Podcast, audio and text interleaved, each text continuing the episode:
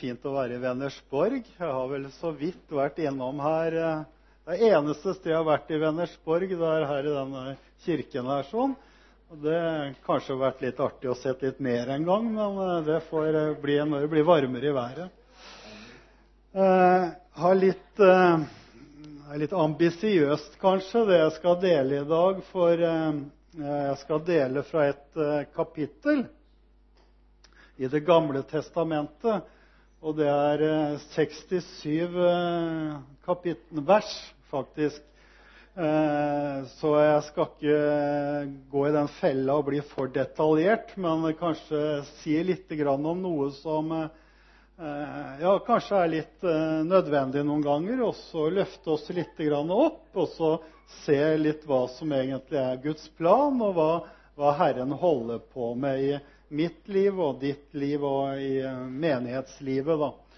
Og eh, det kapitlet, det har med dette her med kan nesten, Når jeg gikk på skolen, i skolen, så var jeg ikke noe særlig flink i en del fag. Eh, matematikk var jeg håpløs i. Det syns jeg var forferdelig. Men av en eller annen merkelig grunn, jeg veit ikke hvorfor, så syns jeg historie var litt interessant.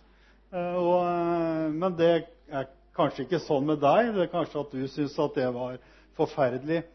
Eh, Men i dag så skal du få egentlig lys over hele verdenshistorien.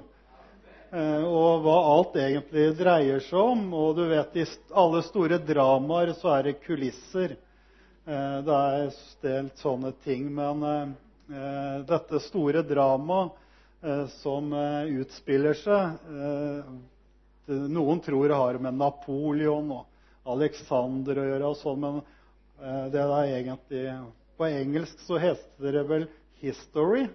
His story. Altså det er hans historie. Eh, alt eh, dreier seg om eh, Jesus.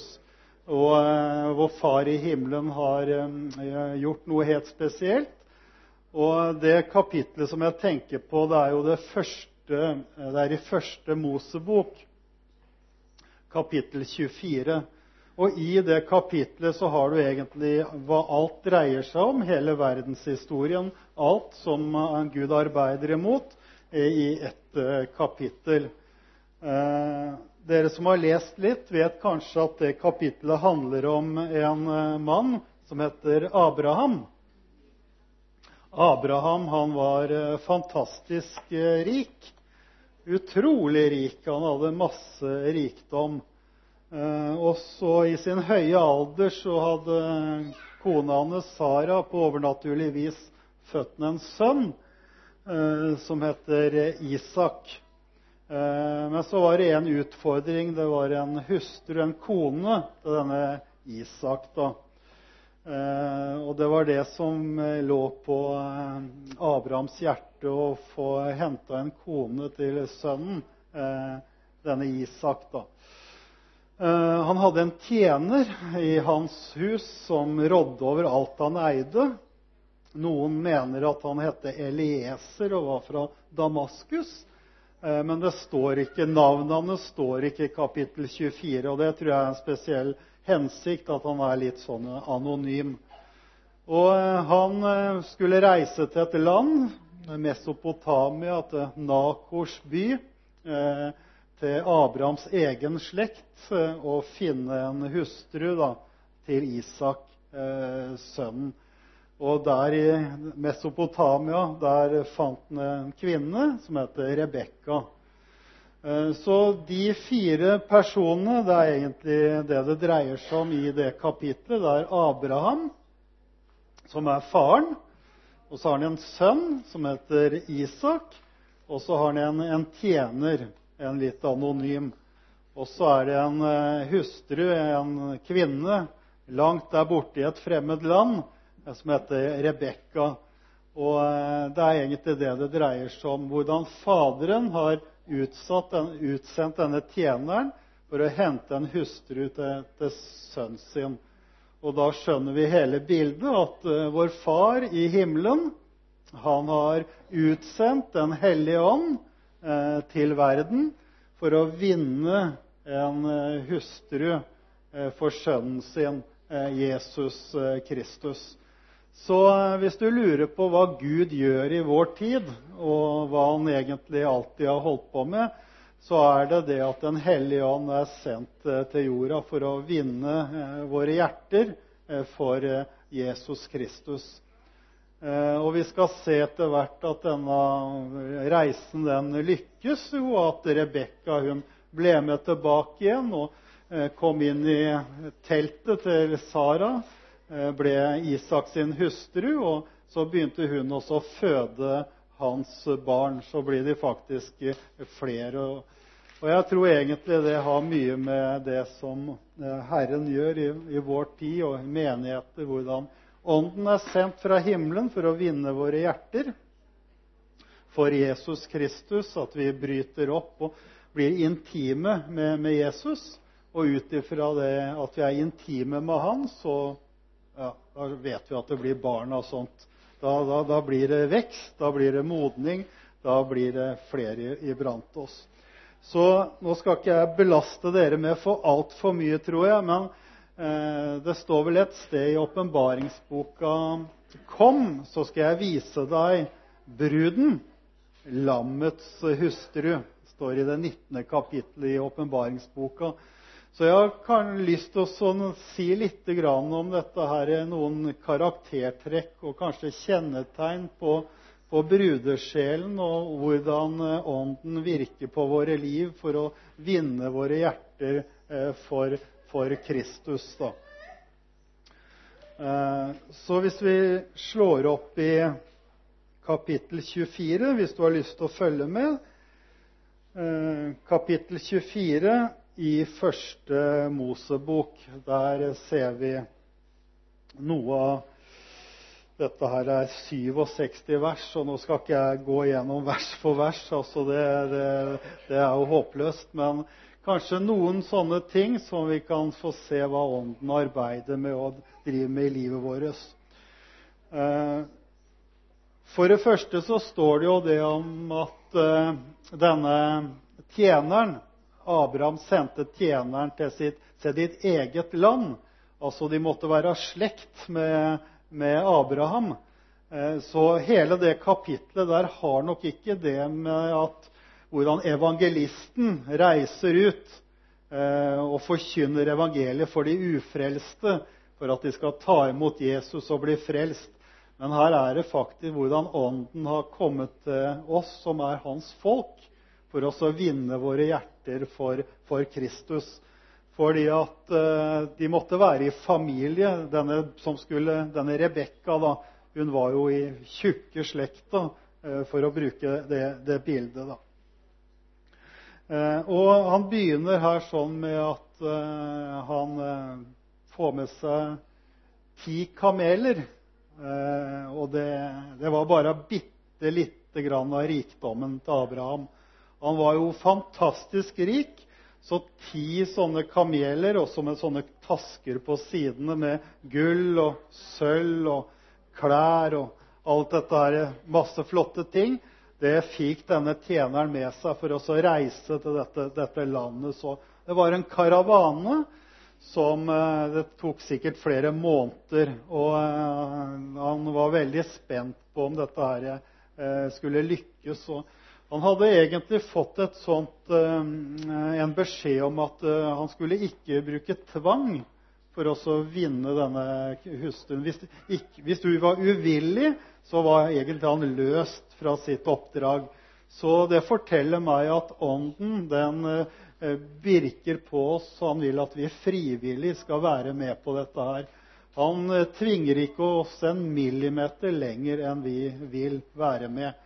Eh, og Derfor skal vi se etter hvert at denne tjeneren han vil vinne Rebekka sitt hjerte for at hun frivillig skal bryte opp og gi seg hen og være med ham. Så hele veien så ser vi at alt er veldig, går på frivillighet. Vil du hele veien? Og på den måten så ønsker Guds ånd å virke på våre hjerter og åpenbare Kristus på en sånn måte at ikke han tvinger oss, eh, men at vi frivillig skal være med på det han gjør i, i livet vårt. Eh, når vi ser Det første eh, som skjer, det er at eh, eh ja, Vi kan lese fra vers 10, da. Eh, så tok tjeneren ti av sin herres kameler og dro av sted, og all slags kostbare ting som hørte hans herre til, hadde han med seg. Eh, og grunnen til at han hadde med seg alle disse kostbare tingene og velsignelsene, det var jo på en helt spesiell grunn. Det var for at han skulle vinne hjertet til Rebekka. Han skulle overøse henne med, rikdommer. Ikke for rikdommene i seg selv, men for at de skulle vekke opp hennes indre for giveren. Ikke gavene, men giveren først og fremst. Ti kameler, som jeg sa, med noen kostbare ting. Det var bare en brøkdel av alle rikdommene som Abraham hadde. Og han hadde jo i sin høye alder født denne Isak, da, og han hadde, skulle overføre alle rikdommene sine eh, til Isak. Så all Abrahams rikdom det hadde han overført og skulle overføre til sin sønn eh, Isak. Og eh, Jesus Kristus, han er eh, den som har sett, eh, sett meg, har sett Faderen, sier han. så Alt mitt er ditt, så alle rikdommene og alt det som er i, er i Kristus, det, det, er faktisk eh, tilgjengelig i Den hellige ånd for eh, deg her og nå. da. Og eh, Så står det at i vers 11 han lot kamelen legge seg ved brønnen utenfor byen. Så det var ett bestemt sted han forventa å finne bruden. Og det var ved en brønn utenfor eh, byen. Eh, der slo han seg til, og der la han seg ned med kamelen. og De var sikkert veldig tørste etter eh, flere måneder i ørkenen. Jeg vet ikke hvor mye vann en kamel kan drikke når den har vært uten vann, men det er ikke lite. Så de var i hvert fall veldig tørste, disse kamelene. De la seg ned der ved, brønnen. Og så hadde han en bønn om at Å, om det må lykkes for meg. Og det forteller meg at hvor er eh, Den hellige ånd? Hvor er han forventer å finne brudeskaren? Det er, det er ved kilden, ved brønnen. Og han eh, møter oss da ofte gjennom sitt eget ord og ved sin ånd. så Eh, sånn er det når vi skal være der ved kilden. Så, så er det ofte gjennom, gjennom ordene eh, faktisk eh, kom, kommer til oss. Og så hadde han en, en, bønn, og nå må vi følge litt godt med, for nå er det noen detaljer her som er litt vanskelig å følge med på, kanskje. Han eh, sier i vers 14 La det nå bli slik at den piken jeg spør, vær så snill, hell på krukken din, så jeg får drikke, og som da også svarer, drikk du, og jeg vil også gi kamelene dine å drikke, la det da være henne du har tatt ut for din tjener Isak. Så han eh, var et spesielt tegn eh, på brudesjelen han skulle gi henne et spørsmål, hun som kom ut. Og det var at eh, Gi meg å, drikke litt eh, vann. Det var det eneste spørsmålet han skulle stille. Men han ønska faktisk at hun skulle gjøre litt mer enn akkurat det han spurte om. Det skulle være noe i tillegg, og det var at hun skulle også gi alle kamelene hans vann å drikke. Men vi skal se etter hvert at det, det spurte han henne ikke om. Det forventa han faktisk skulle skje uten at han spurte. Det er egentlig en litt sånn dyp åndelig sannhet at eh, brudeskaren den er full av, nåde. Man gjør mye mer enn det man egentlig blir pålagt. Og det var et helt spesielt tegn, da. Og så skal vi se i vers 15. Og det skjedde at før han hadde talt til ende, se, da kommer Rebekka ut med krukken sin på skulderen. Eh, hun var datter til Betuel, sønn av Milka og Nakor, Abrahams bror. Og Her ser vi at den kvinnen som kommer ut til brønnen til kilden, det er faktisk eh, slekta. Det er tjukke slekta til Abraham. Hun kommer ut med en krukke sånn på, på skuldrene, og så beveger hun seg mot, eh, mot kilden. Eh, og så står det at piken var meget vakker. Eh, en jomfru som ingen mann hadde vært nær. Og det tror jeg er litt viktig for du og meg også å få se det at du som har tatt imot Jesus, du er et Guds barn, du er, frelst. I hans øyne er du faktisk uh, jomfruelig. Og nå Jeg måtte lure meg litt og se en svensk bibel. Og så så jeg etterpå at den var fra 1917, så det var litt spesielt. da. Men uh, i hvert fall uh, Det er en fin overskrift over, over deg som tror på Jesus. Uh, du, er en, du, er meget vakker, og så er du jomfruelig i hans øyne. Han ser på deg på en helt annen måte enn vi ser på oss sjøl og på, hverandre. Og som en fin overskrift over det, så står det i på svensk så tror jeg det heter 'Høga visan'. Gjør ikke det? 'Song of Songs' på engelsk. Og det var akkurat det verset jeg måtte jukse litt, Tommy. Det må jeg bekjenne at jeg lå så en bibel. Eh, det står i kapittel 4 og vers 7 i eh, Høga visan. Og nå leser jeg på norsk først. Der står det at alt er vakkert ved deg, min kjære det er ikke noe lyte på deg eller feilfri. Så så jeg den 1917-oversettelsen på svensk. Du er skjønn alt igjennom, min elskede. På deg finnes ingen flekk. Så det var 1917, da. Så, men altså, når Gud ser på deg nå, så ser han at der, du er feilfri. Det er ingen flekk på deg. Eh, du er skjønn helt igjennom. Og det synet på oss sjøl, det er kanskje litt eh, variabelt. Men når Gud ser på deg som har tatt imot Jesus, så er du en del av brudeskaren. Og din stilling og posisjon innenfor Gud Du er like ren i hans øyne som Jesus Kristus. Han ser deg i Kristus og like ren og hellig og rettferdig som Jesus Kristus. Det er din posisjon og stilling i det himmelske innenfor Han. Og det tror jeg vi alle sammen trenger også å komme inn i den, eh, noe vi kaller for eh, det objektive og det subjektive. Objektivitet det betyr at det er du allerede. Du er satt i himmelen med Kristus. Du er ren, rettferdig, du er like ren som Jesus Kristus i hans øyne. Og det betyr det at allerede nå, uten at du løfter en finger, uten at du gjør noen ting, så er du faktisk skjønn tvers igjennom, hellig, ren og rettferdig i hans øyne. Og det skulle egentlig få all fordømmelse og elendighet ut av, av hjertet vårt.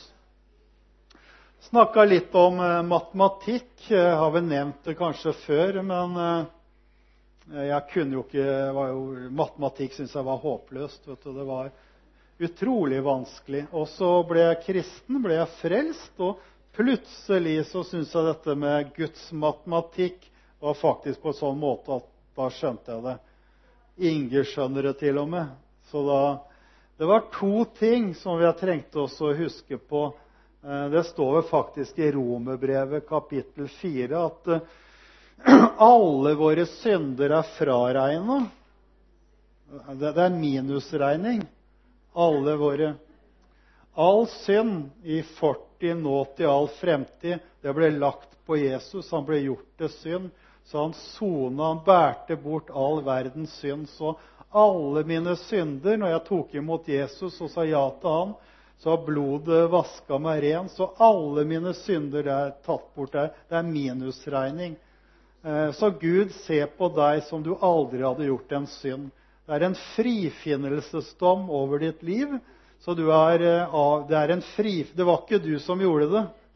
Du er ikke benåda, altså. Han ser liksom ikke gjennom fingra for la nåde gå for rett. Nei, det er en frifinnelsesdom som har gått over livet ditt.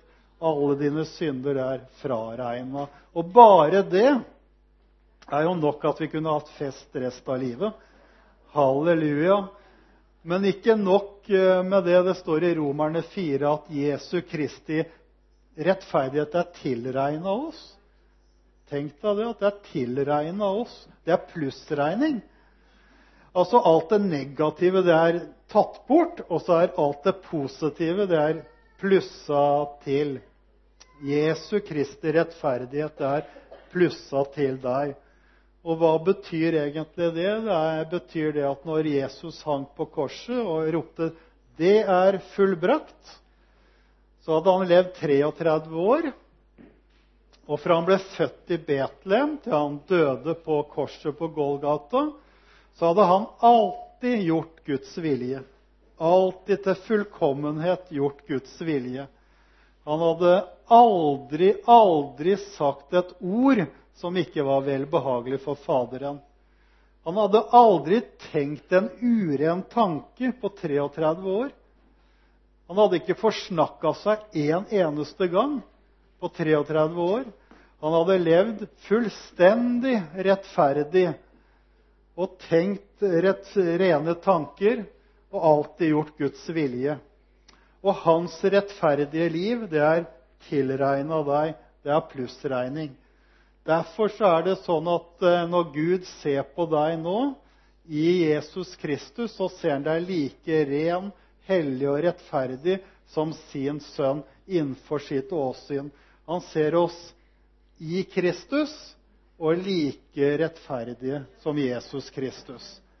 Det er eh, den, en jomfru, meget vakker, som ikke hadde noe flekk på seg, var Rebekka.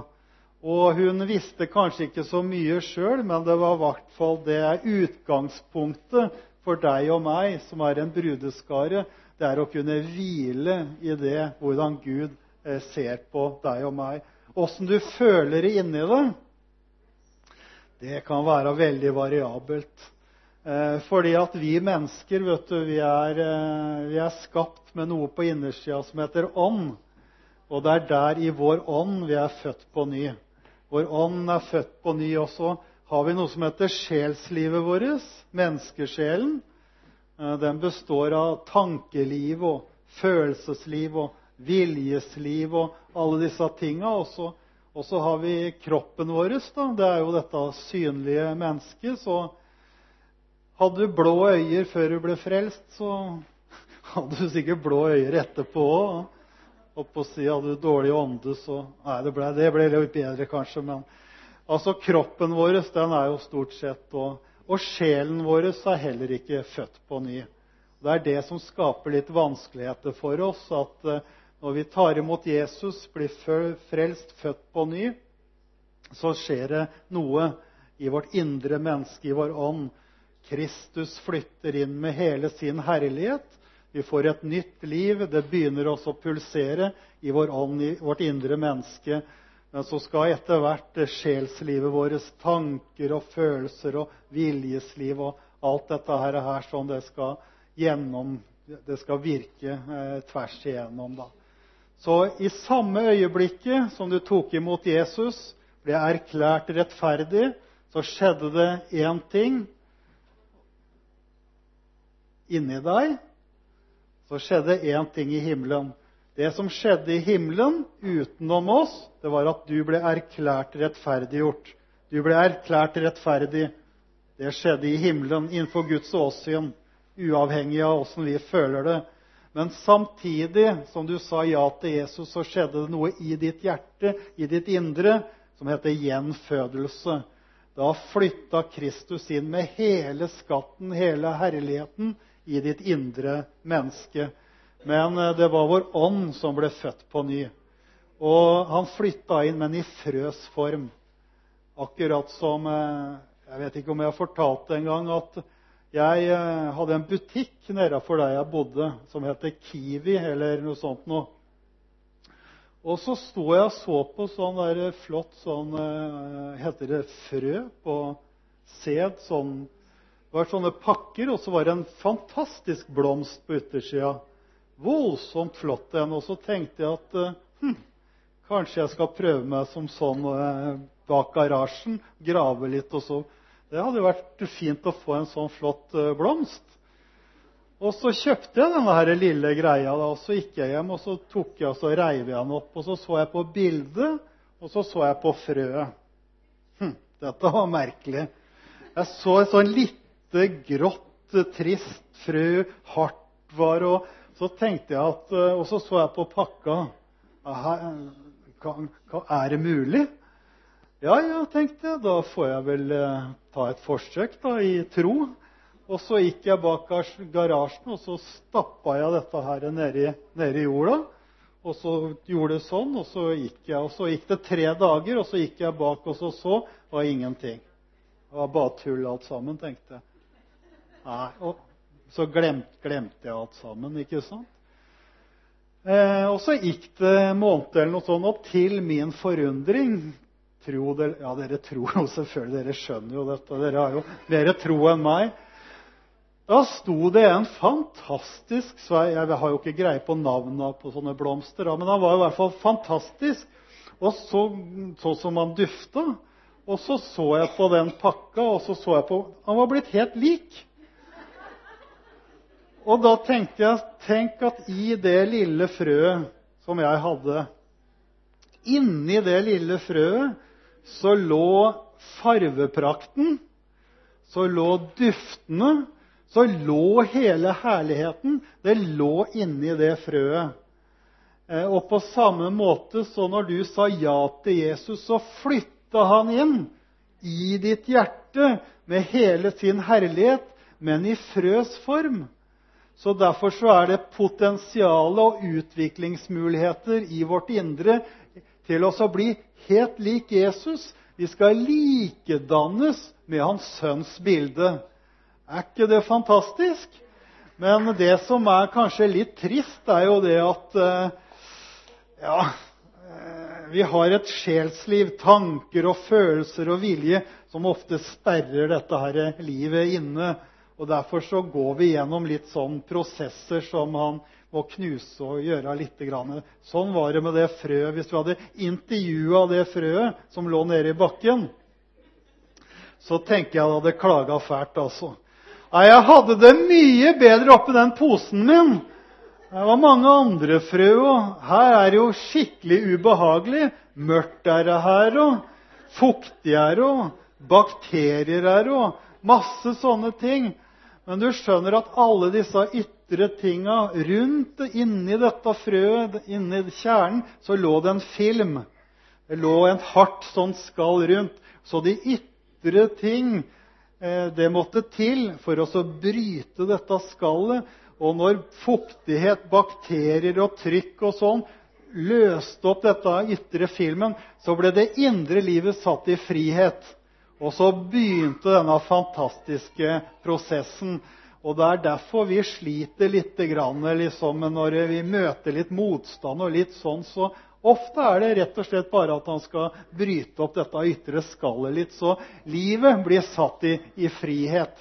Så de to tinga må vi skille litt fra hverandre. At vi er allerede nå satt i det himmelske. Han ser oss i Kristus, like rene som sin sønn. Samtidig så har han gjort noe på innersida i vårt indre. Han har planta sitt liv i vår ånd, som han ønsker skal begynne å vokse, blomstre, frigjøres sånn at vi blir mer og mer lik eh, Jesus. Eh, det står litt videre her sånn at eh, denne kvinnen da, hun gikk ned til kilden og fylte krukken sin og kom så opp igjen. Så det kjennetegnet denne brudesjelen at hun var nede ved kilden hele tiden, levde der sånn. Og så står det da løp tjeneren henne i møte og sa, og nå kommer dette spørsmålet. Nå er det spennende. Vil du la meg få drikke litt vann av krukken din? Det var det eneste han spurte om. Meg, kan du la meg få drikke litt vann av krukken din? Men han hadde egentlig Det var et tegn til. Hun må gjøre mer enn akkurat det jeg spør henne om. Og så står det Hun svarte, 'Drikk, Herre', og hun skyndte seg og tok krukken ned i hånden og lot ham drikke. Og så kommer dette fantastiske. Da hun hadde latt ham drikke seg utørt, sa hun, 'Jeg vil dra opp vann til kamelene dine også, så de kan få drikke seg utørste.' Der kom dette spesielle kjennetegnet. Hun gjorde langt mer enn det han hadde bedt henne om. Og hvis jeg skal bli betjent sånn at jeg drikker meg utørst, så en halv liter eller litt sånn, det, det holder. Så det var ikke så mye egentlig bare for denne, denne tjeneren, da. Men, men ti kameler Jeg vet ikke mye én kamel drikker, men det er uhorvelig mye. Altså, tenk deg hvor uh, tungt og slitsomt egentlig det var for henne da. Hun gikk uten at det ble oppfordra for henne. Så gikk hun ned og fylte den ene krukka etter den andre og vanna ti kameler. Det er jo fantastisk, da. Og dette gjorde hun uten at hun hadde blitt lagt noe press på og trykk på. Det forteller meg at når vi lever i Guds nærhet og begynner å få oppleve dette med ånden og det nye livet, eh, så av seg selv så begynner vi faktisk å betjene og å tjene. Det er liksom ikke sånn Guds kjærlighet er aldri beregnende. Ja, nå har jeg vært på ett møte denne uka. Det krykka i boka. Det får være nok. Og så leste jeg ett kapittel om tirsdag.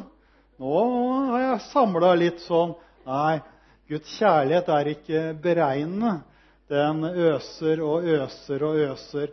Og så skal du se det skjedde noe fantastisk når hun begynte å tjene.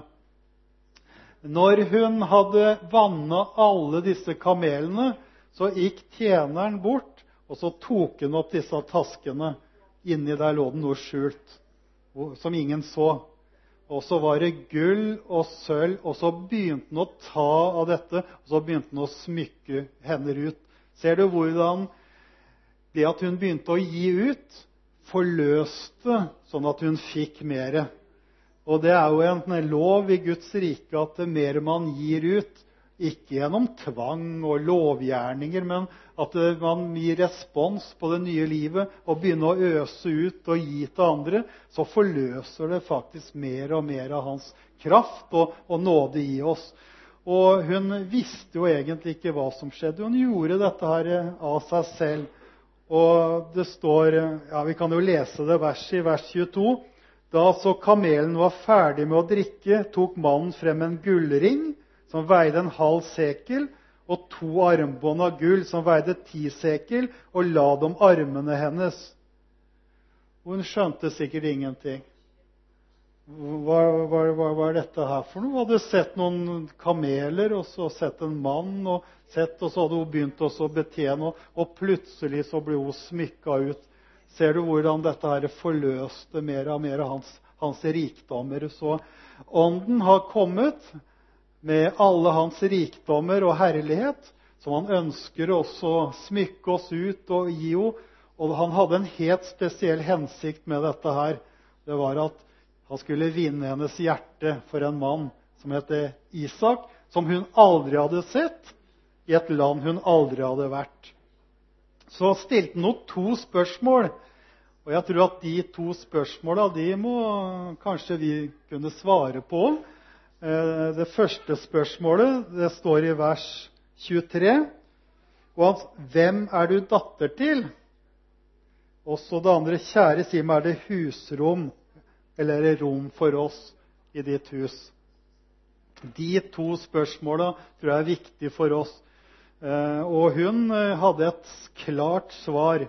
Hun visste hvem hun var datter til. Hun sa at 'jeg er datter til Betuel'. Så eh, jeg får håpe at du kan gi et klart svar hvem som er faren din. Det er ikke noe ydmykt å gå et helt liv og lure på om han er frelst. Og lure på om han er rettferdiggjort. Lure på om jeg er et Guds barn. Nei. Eh, I det øyeblikket du sa ja til Jesus, eh, og ble født på ny, så fikk du en helt ny posisjon. Du er adoptert som Guds sønn. Han ønsker å utvikle mer og mer av sitt liv i det. Du har kommet inn i en helt ny stilling og posisjon. Vi har ikke fått treldelivets ånd, trelldommens ånd. Vi er Guds barn. Vi har fått barnekårets ånd. Så du må reise deg og si at 'min far i himmelen', det er min far. Jeg er hans barn. Alle de som tok imot ham, ga han rett til å bli Guds barn. De som tror på hans navn. Så vi må aldri begynne å få noen til oss å rokke ved dette her at vi, vi er født av Gud. Vi er hans barn. Så Rebekka hadde et tydelig svar når hun fikk 'Hvem er faren din?' Ja, da hadde hun et tydelig svar at 'jeg vet på hvem jeg tror', eh, som Paulus sier. Og så var det dette 'Er det rom for oss i ditt hus?' Og det òg svarte hun bekreftende for. Kom inn. Eh, nå kan du ta hele Flytt inn, bo hos oss. Og eh, jeg har jo vært en del på evangeliesenteret og reist rundt. og jeg tror det eneste ikke jeg ligger på snart, er spikermatter. Jeg tror jeg ligger på alt mulig eh, rare ting. Og jeg ligger på bøttekott og rundt forbi. Og hønsehus har jeg ligget i, og mange sånne ting.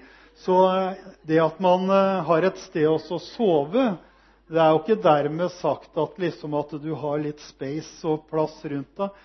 Men så var jeg et sted. Det var i Norge. Og da Jeg forsto jo at de hadde litt midler og litt penger, for de hadde en kjempesvært hus. Og så dro de eh, på jobb på morgenen, og så, de og så ga de meg nøkkelen her. Og disponere hele huset. Oi!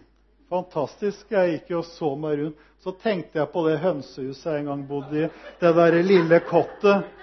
Altså, Jeg hadde jo tak over hodet der òg.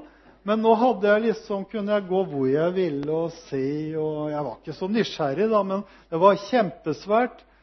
Så han ønsker jo egentlig kanskje at du og jeg skal gi han eh, nøkkelen. Nå kan du ta alle rommene. Uh, ofte så har vi jo sånne områder i livet kanskje som Nei, det, vil jeg ha for, meg sjøl. Feriene mine må du i hvert fall ikke begynne å blande deg borti. Uh, ja, det, er masse sånne Vi har ofte sånn, men uh, det er vel en sånn nøkkel som heter Hva heter det? Som passer til alle dører. Sånn universalnøkkel. Så Rebekka sann brudersjel. Alle rom. Alt du kan komme igjen, få full råderett. Og, og, etter det så begynte hun faktisk å dra andre mennesker til, til, til Kristus òg, da. Uh, hun hadde en bror. Han heter Laban. Han var en skikkelig Laban òg. Han var en sånn hvis du leser litt seinere, så var han en ordentlig luring. Han var vel litt Men i hvert fall eh, Det står i vers 30 eh,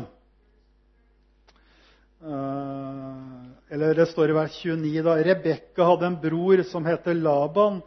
Han sprang ut i mannen der ute ved kilden.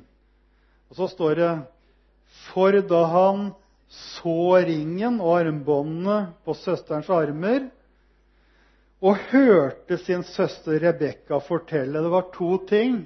Han så, og så hørte han.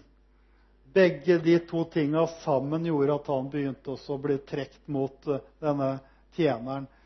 Han eh, så utsmykninga, han så at det var blitt noe forvandling med, med Rebekka, samtidig som han hørte hva hun sa.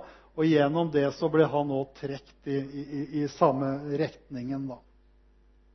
Og gjennom det så kom denne Rebekka da, eh, Hun kom i en posisjon der eh, hun var eh, veldig mottagelig for, for denne dragelsen. Og da står det i vers 33 når denne tjeneren var kommet inn da, og fikk satt seg og sånn, og så står det Men da de satte frem mat for ham, sa han, Nei, jeg vil ikke ete, for jeg har båret frem ærendet mitt og han sa, 'Si det'. Denne tjeneren var sprekkferdig etter å fortelle hvorfor han hadde kommet. De lurte på nå må du få mat og slappe av alt dette her. Men han, han sto sånn og trippa. Han, han ønska å fortelle hvorfor han hadde kommet. Og Den hellige ånd har kommet, sendt fra himmelen. Og Den hellige ånd er sprekkferdig etter å fortelle deg og meg hvorfor han egentlig har kommet fra himmelen. Og så begynner han å fortelle fra vers 34 og helt fram til vers 49. Så forteller han hele historien om Abraham, hvor han har vel fått eh, alle velsignelsene er overført til Isak, hvor han har kommet for å finne en hustru til Alt dette her begynner han også, og talsmannen han ønsker at du og jeg skal få ta imot dette budskapet Hvorfor er Den hellige ånd kommet? Jo, Den hellige ånd er først og fremst kommet for å vinne våre hjerter for Jesus Kristus.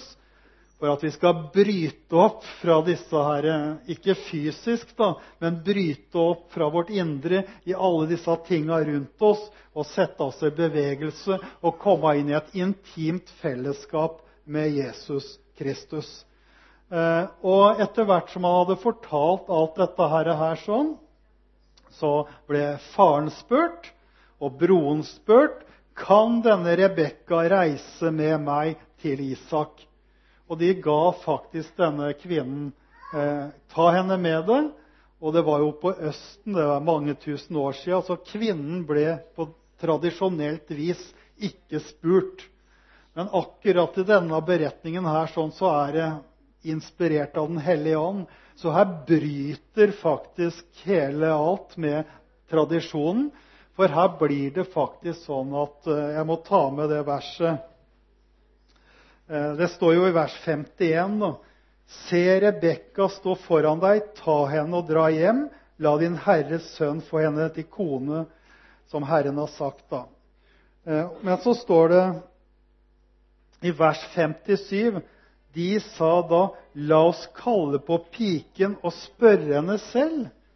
Og det var, er helt underlig, fordi at uh, på de breddegrader under den kulturen så ble faktisk ikke kvinnen spurt. Det var faren som tok avgjørelsen.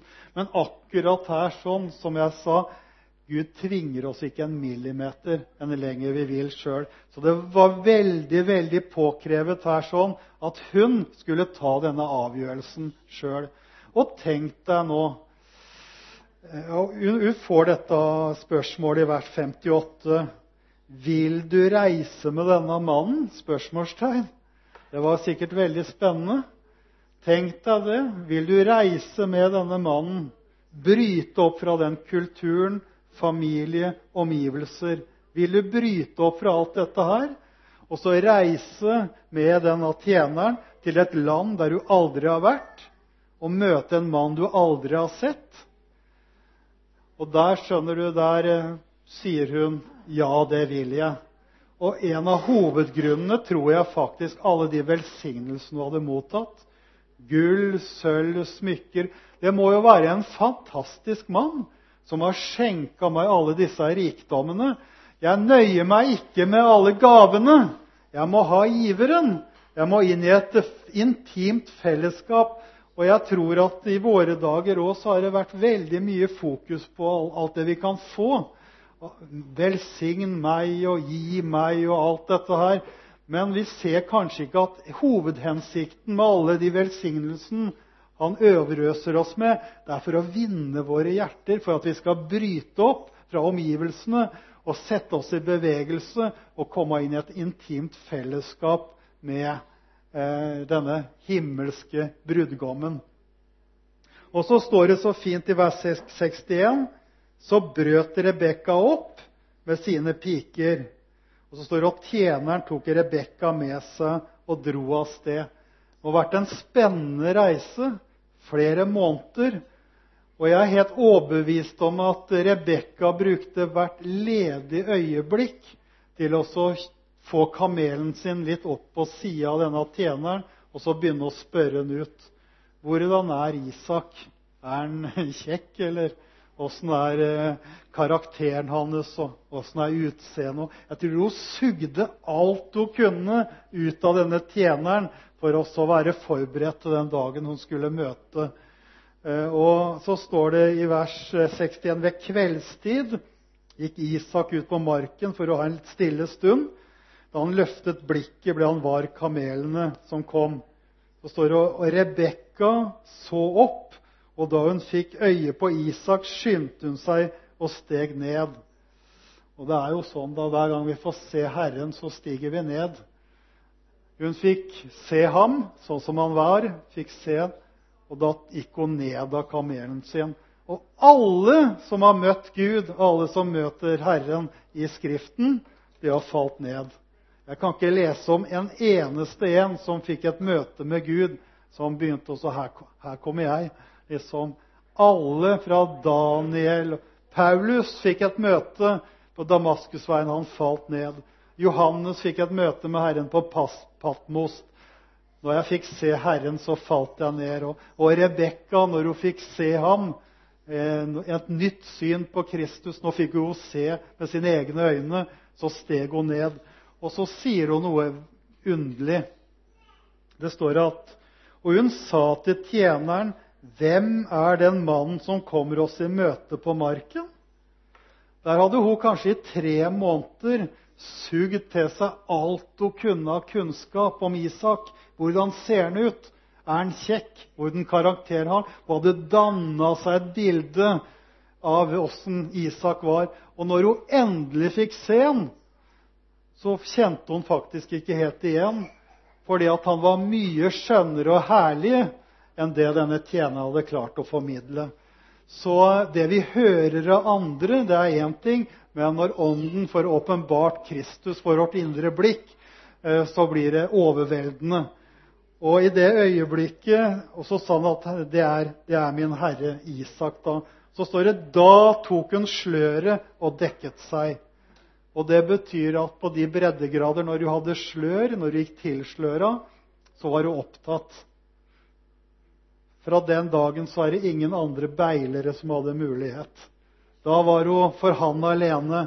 Da kunne ingen, burde hun ikke prøve seg noen andre. Da gikk hun tilsløra fordi hun hadde fått et blikk og sett han. Og så står det så fint så førte Isak Rebekka inn i sin mors Saras telt. Hun ble hans kone og hadde henne kjær. Og jeg tror at vi må ikke døtte dette langt fram i tid. Her og nå 2018 så kan vi leve i et intimt samfunn og fellesskap med Jesus og være med oss og føde hans liv til verden. Og gjennom dette intime fellesskapet så ble det jo barn født. Så jeg har egentlig ikke mer tro på programmer. Jeg har ikke tro på at vi skal finne på masse ting og masse programmer. Det jeg har tro på, det er et intimt samfunn og fellesskap med Jesus i vår ånd, i vårt indre menneske. Og ut ifra det fødes det nye barn. Et eh, intimt fellesskap, når det blir et eh, ekteskap og sånn, så, vet vi at da, blir det jo barn som et resultat. Jeg tror ikke en menighet kan unngå å vokse som lever i dette intime fellesskapet eh, med Jesus. Så vi ser i hele denne beretningen hvordan det begynner fra et eh, litt sånn umodent eh, forhold, hvordan det utvikler seg litt etter litt etter litt, og så ender det opp. Og det er det egentlig Gud har Jeg møter så mange mennesker som har så mye rare og forskjellige kall. Kall til ditt og kall til datt. Og... Men i Bibelen, 1. Eh, Korinterne 1,9 er det vel? Eller 7? Gud er trofast, han som kalte oss til samfunn eller fellesskap med sin sønn Jesus Kristus. Vi har først og fremst ett eneste kall. Det er å leve i et intimt samfunn og fellesskap med Jesus Kristus. Og ut ifra det fellesskapet ja, da kan det bli masse forskjellige tjenester. Noen barnearbeid, og noen sang, og noen det. og alle, det, det blir masse forskjellig. Men ut ifra dette intime fellesskapet eh, så fødes det faktisk tjenester og alt. Men vi må begynne med dette. Alle vi som er her inne, har ett kall som er felles. Kalt oss til samfunn og fellesskap med Jesus Kristus. Så det at han eh, Rebekka ble ført inn i fellesskap med Isak, og de begynte å bli intime med hverandre, så begynte Og fra den dagen så står det ikke noe om gullsmykker, ikke noe sølvsmykker, ikke noe om det ene, ikke om noe kameler, ingenting. Hvorfor det? Det er fra den dagen var alle hans rikdommer det var hennes rikdommer. Da hadde han allerede fått del i alle hennes rikdommer. Så da var det ikke bare noe her og noe der lenger. Da var alle hans Jesu Kristi uransakelige rikdom er faktisk tilgjengelig for oss. Krist, er, husk på det at du er multitrillionmillionær eller noe sånt noe, i Kristus, hvis det er noe som heter det. Så det er ingen i hele verden som har noe mer av Jesus enn det du har. Fins ingen i hele verden som har noe mer av Jesus enn deg. Men han bor ved troen i ditt hjerte, i ditt indre menneske. Nå sier jeg ikke det at det er noen som har tatt ut og erfarer mer, men vi har fått Kristus, eh, og det er 'Jeg er', sier han gang på gang. 'Jeg er veien, sannheten og livet'. 'Jeg er oppstandelsen og livet'. 'Jeg er livets brød'. 'Jeg er det sanne vintre'. 'Jeg er, jeg er, jeg er'. I dag så har vi jo piller for alt. vet du. Vi har piller for å sove, vi har piller for å være våkne, vi har piller for ditt. vi har men eh, Kristus har en alt inklusive. Han rommer alt. Så når du har Kristus, så har du egentlig alt. Så.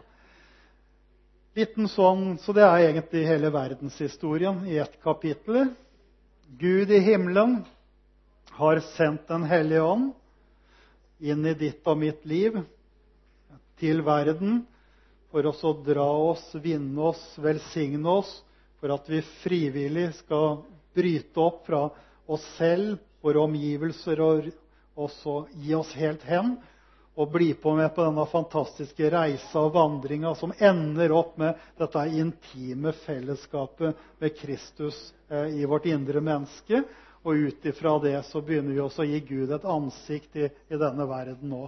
Uten at vi finner på masse ting og masse programmer og 'nå må du gjøre sånn og sånn'. og sånn, så Lev i dette intime fellesskapet med Jesus, så kommer til å strømme noe ut av livet ditt. Som det står at fra dens liv som tror på meg, skal det, som Skriften har sagt, renne strømmer av levende vann. Tok på meg litt uh, mye nå, for jeg skjønte at det der ble veldig sånn der, uh, overfladisk uh, gjennom det kapitlet. Men jeg uh, har lyst til å bare minne oss litt om at Gud har en plan. Og du er midt i den planen, og du har alle mulighet til å bli, og at det kan realiseres i, i livet ditt. For du er, en, du er oppreist med Kristus. Han, du er satt i det himmelske med Han. Du er ren, rettferdig, himmelen verdig. Du er lyteløs. Det er ikke noe feil. Du er helt feilfritt innenfor Han. Men så ønsker han faktisk at subjektivt så skal vi få erfare alle disse rikdommene som er i, er i Kristus. Og alt er av bare nåde. Bare nåde. Du vet, lov og loviskhet, det betyr sånn at det, at det er jeg som må gjøre noe for Gud. Det er loviskhet. vet du. Jeg må gjøre noe for Han. Mens nåde, det er motsatt det er at han gjør noe for meg av bare nåde. Bare vi er åpne. Så jeg er helt sikker på at Den hellige ånd er til stede for å herliggjøre Kristus, for å vinne våre hjerter, så vi frivillig Vil du reise med denne mannen? Vil du bryte opp? Frivillig. Så vi priser deg, Jesus. Eh, vi takker deg, Herre, at du har gitt oss eh, Bibelen. Takk at det er eneste sikre kilde til kunnskap og kjennskap om deg. Og be til deg, himmelske Far, at du må ta disse enkle orda og formidle ved din ånd, sånn at det kan bli til hjelp for oss og mat for oss. Og se litt mer av din plan og hensikt med at Ånden har kommet. Takker deg, Hellige Ånden, at du bor i oss, og vi er tempel for din ånd. Og takk at du påvirker oss og overøser oss med dine velsignelser og kjærlighet og nåde for å vinne våre hjerter for Jesus Kristus. Og vi kan bryte opp fra vårt eget selvliv og omgivelsene rundt oss, og at vi kan ha våre hjerter i deg, Herre. Så har du begynt en fantastisk verk i oss. Eh, du har planta ditt eget liv i vår ånd, og du utvikler dette livet, Herre, sånn at Jesu Kristi bilde mer og mer skal stråle frem. Takk, Herre, at det er ikke noe fordømmelse for den som er i Jesus Kristus. Takk at vi har en fullkommen stilling i det himmelske, rettferdiggjort, og din kjærlighet eh, strømmer imot oss fra ditt hjerte, Far. Takk at vi er dine elskede barn, Herre. Selv om vi ikke løfter en eneste finger, så strømmer din kjærlighet mot oss fordi vi er født av deg og er dine elskede barn. Og nå takker vi deg, Herre, at denne guddommelige kjærligheten skal forløse mer og mer av ditt liv i oss, Herre, sånn at vi kan være med på å opphøye, oppgløde hverandre og løfte hverandre opp og fylles mer og mer med din herlighet og kjærlighet, sånn at menigheten er en himmelsk oase en himmelsk koloni midt i denne kalde og vonde verden og mørke verden, så vi kan lyse og stråle som lys i denne verden og herliggjøre ditt navn og dra mennesker mot denne himmelske byen, Guds menighet. Vi priser deg. Amen. Amen. Amen.